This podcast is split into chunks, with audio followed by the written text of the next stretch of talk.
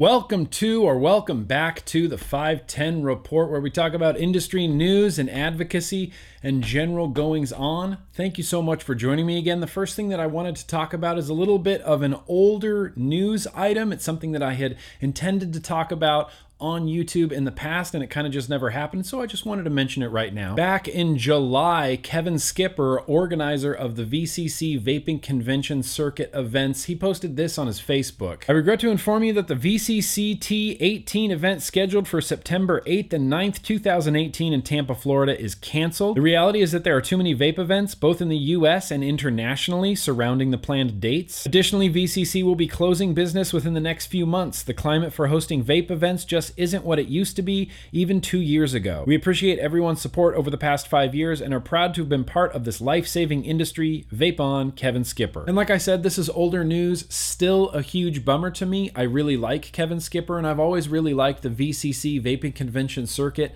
events. They've always been really big, really fun events, and very advocacy centric events as well. And obviously, like I said, this is a huge bummer. I really like Kevin Skipper. He is one of the biggest vape advocates that I've ever known. In fact, him and I and Matt and Jay DeLuca used to do a Friday streaming show. I think it was on Friday afternoons that was a complete advocacy centric live streaming show. And it was a lot of fun, and I love Kevin Skipper, and I wish you all the best in whatever you do in the future. And like Kevin Skipper, I would also like to see US shows return to what they used to be. Everyone's telling me, oh, you need to go to Germany, and you need to go to France, or you need to go to Indonesia, or you need to go to, uh, you know, uh, Kuwait. It seems as though the vapor industry is kind of abandoning United States because of how bad a shape it is in legislatively. And that's just a huge bummer. And Kevin, I'm with you. I would like to see US vape events return to what they were just two years ago. I see international events growing and growing and growing and growing, and I see US events shrinking and shrinking and shrinking and shrinking. But I think there's still time to turn that ship around in the United States. So moving on from that, I wanted to talk about something that's kind of been going around the news cycle a little bit. Huffington Post did a article on this with their big headline. Daily electronic cigarette users have double the heart attack risk study study. And this study was authored by the infamous Stanton Glantz, who is an anti, anti, anti, I mean staunch anti, anti, anti vaping advocate. Ever since the beginning, Stanton Glantz is one of the first names I remember hearing way back in 2010 about vaping. Stanton Glantz is the director of the Center for Tobacco Control education and research at the University of California in San Francisco. And like I said, been a staunch anti vaping advocate since day one. Now, the most interesting thing to me about this study that was released is it wasn't really a study. It started off as a student project. And the point of the student project was not to make any correlations between heart attacks and vapor products. The original student project was a research day poster, which is apparently a fairly standard practice or a standard exercise for students to go through where they learn to research things and present them in poster form. Stanton Glantz loved the conclusions that they came to so much in this student project that he just signed his name as author and published it. And the only reason that we know that this was a student project is because Greg Conley from the American Vaping Association took pictures of the original student project posters and put them on Twitter. And Stanton Glantz, like I said, arranged somehow to have his name be the author of this study, to essentially author their work. And this study wasn't done in a scientific way that most people think about when they think about science. There wasn't any lung tissue that was exposed in a petri dish to e liquid or vapor, and there wasn't any rats or anything that were exposed to excessive amounts of e liquid or excessive amounts of, of vapor from a vapor product. All of the information from this study was reported from the NHIS. And the NHIS is the National Interview Health Survey. It's something that's put out by the Census Bureau of the United States. And it's basically a large survey, and it is a very broad, broad way to collect health information from U.S. citizens. It always covers all sorts of subjects from uh, diet and exercise, obesity and smoking, general health sort of questions. And I also do want to point out that this study has not been peer reviewed. I'm not a scientist, but I'm fairly familiar with the scientific method,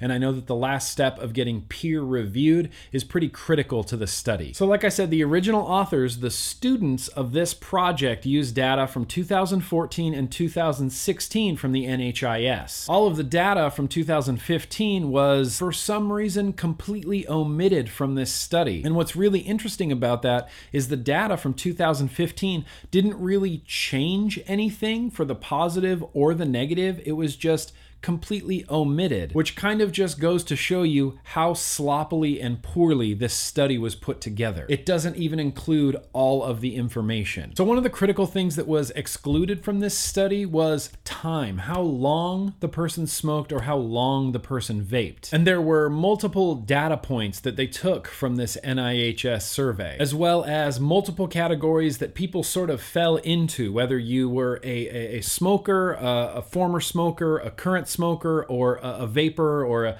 they they use terms like sometimes vapor and they didn't really specify what that meant but then they had like daily use vapor former vapor current smoker former smoker sometimes use smoker which again they didn't really specify what that means. So i'm just going to try to explain this in the best way that i possibly can a way that kind of makes more sense to me. So let's say that this person dave right here was a person that took this survey. And Dave here, well, Dave was a 30 year smoker. In fact, it doesn't even need to be that long. Let's make Dave a 15 year pack a day smoker. And again, how long the person was a smoker isn't included in this study. But for the sake of this explanation, let's say that Dave was a 15 year smoker. And let's also say that Dave did have an MI or a myocardial infarction also known as a heart attack, in that time. But let's also say that Dave gave up his 15 year smoking habit for vapor products, and he's now been vaping for a few years and is what this study would consider to be a daily use vapor. So, because on paper in the survey he is a daily use vapor, and because he had an MI or myocardial infarction earlier in his life, they're attributing that MI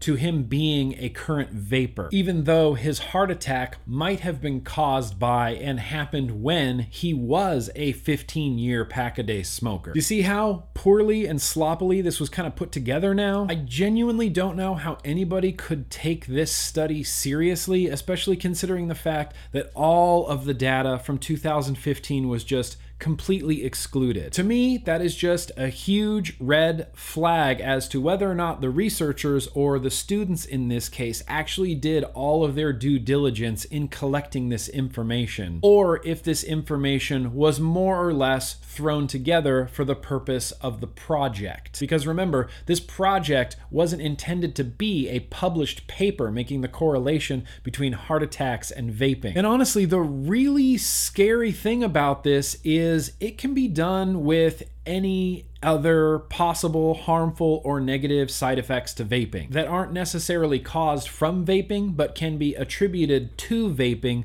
through this methodology. Bronchitis in vapors, absolutely you could use this. Asthma in vapors, absolutely you could use this same methodology. And apparently you can also completely exclude years worth of data to reach your conclusions. This is overall just a really flawed methodology for collecting data. And this study that was published in the American Journal of Preventive Medicine, the conclusion that Stanton Glantz came to daily e cigarette use is associated with increased odds of MI independent of and addition to the risks associated with smoking and other risk factors. Dual use of e cigarettes and conventional cigarettes, the most common use pattern among e cigarette users, is more dangerous than using either product alone. From these findings, recreational use of e cigarettes or use of e cigarettes for smoking cessation should not be recommended. But if that's really the case, Stanton Glantz, then why is the largest, most respected group of doctors in the world saying things like this? Smokers think thinking about switching should switch today without hesitation. So, yeah, if you're a smoker, switch. Uh, if you're an ex smoker, the important thing is not to go back to smoking. And this. For those people who are already smoking, and there are 10 million smokers in the UK, this is really good news. This was a long term study carried out independently at uh, UCL uh, in London, uh, Cancer, uh, Cancer Research UK funded research, which measured levels of these toxins and carcinogens in saliva and urine of long term smokers.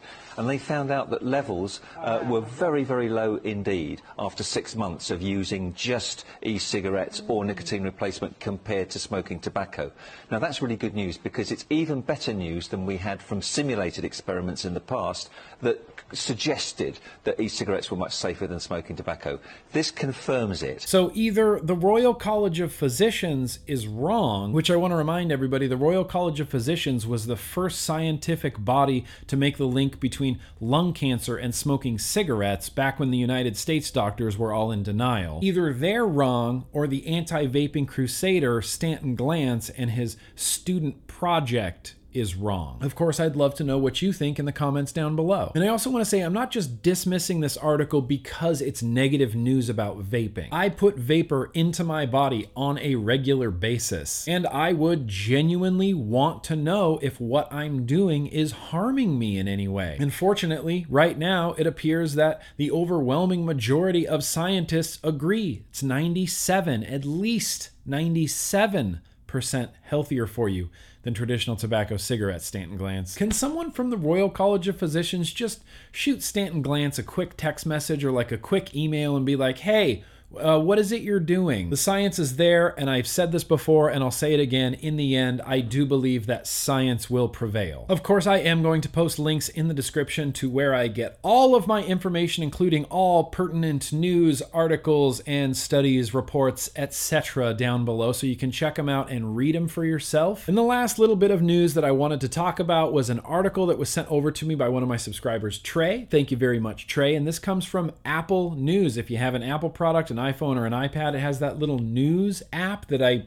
I, I, never use. But this comes directly from Apple News with their big alarmist headline on it Tell your friend the truth vaping does cause cancer. And the most worrisome thing about this article to me, in my opinion, is in 2018, people are just going to read that headline and not read the article. And if you actually sit and read the article, which it's very short, by the way, but if you actually sit there and read it, you'll come to the conclusion that that headline has nothing to do with the rest of of the article. That headline is only meant to be alarmist and fear mongering. This article starts off like a lot of other articles do. They explain what vaping is, they talk about vapor versus smoking, they talk about inhaling and exhaling aerosols with nicotine in it. Pretty par for the course for a mainstream vaping news article. And about halfway through the article, they actually come to a pretty positive conclusion on vaping, but they have to throw one more big bold headline in there. But this doesn't mean it's necessarily healthy. So let's just go through and see what their findings were. In a series of tests, researchers subjected mice and human cells to vapor produced by e cigarettes and recorded the results. They were expecting to see a lower risk of lung cancer, but what they found shocked them and the entire medical field. When the scientists introduced the vapor effects to the rodents, they found that there was some benefit to using e cigarettes as compared to smoking. The vapor subject had 95% less carcinogens in their system as compared to the tobacco group. The vapor subjects had 97% less carcinogens in their system than the control tobacco group. Even with that sentence in this article, which is a very, very positive sentence, they still went with the headline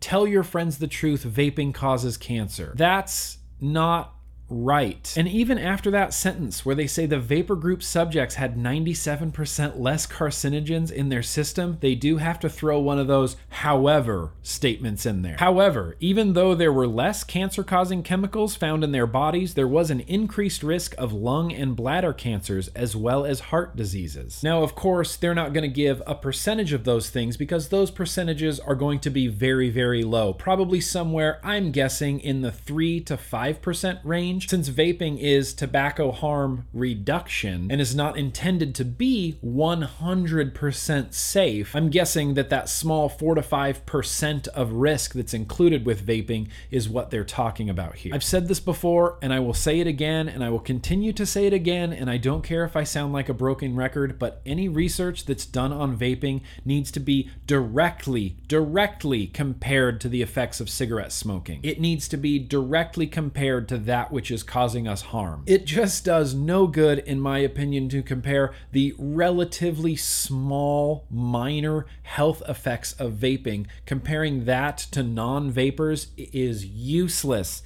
That is useless information. And then they end it with this sentence, which I feel like could have been started with like an eye roll emoji. Like that's the tone I get from it. Supporters of the e cigarettes have come to its defense and pointed out that adult smoking has fallen to an all time low of 15%. I don't understand how they can have the connotation that adult smoking is at an all time low right now as like, a negative thing. Like there's a very negative connotation to that last statement. And it's the absolute truth. And this is something I've said before, and it's something I'll probably continue to say again. Adult and youth smoking and vaping rates are at the lowest they have ever been. And for some reason, whenever that gets brought up or pointed out, it's always done in a really like condescending way. Like supporters of vaping would like to point out this, this, and this. And even though it's 97% less harmful for you than traditional tobacco cigarettes, there's still a little bit of risk involved. So you should be really, really scared. That tactic is doing a great, great disservice to public health.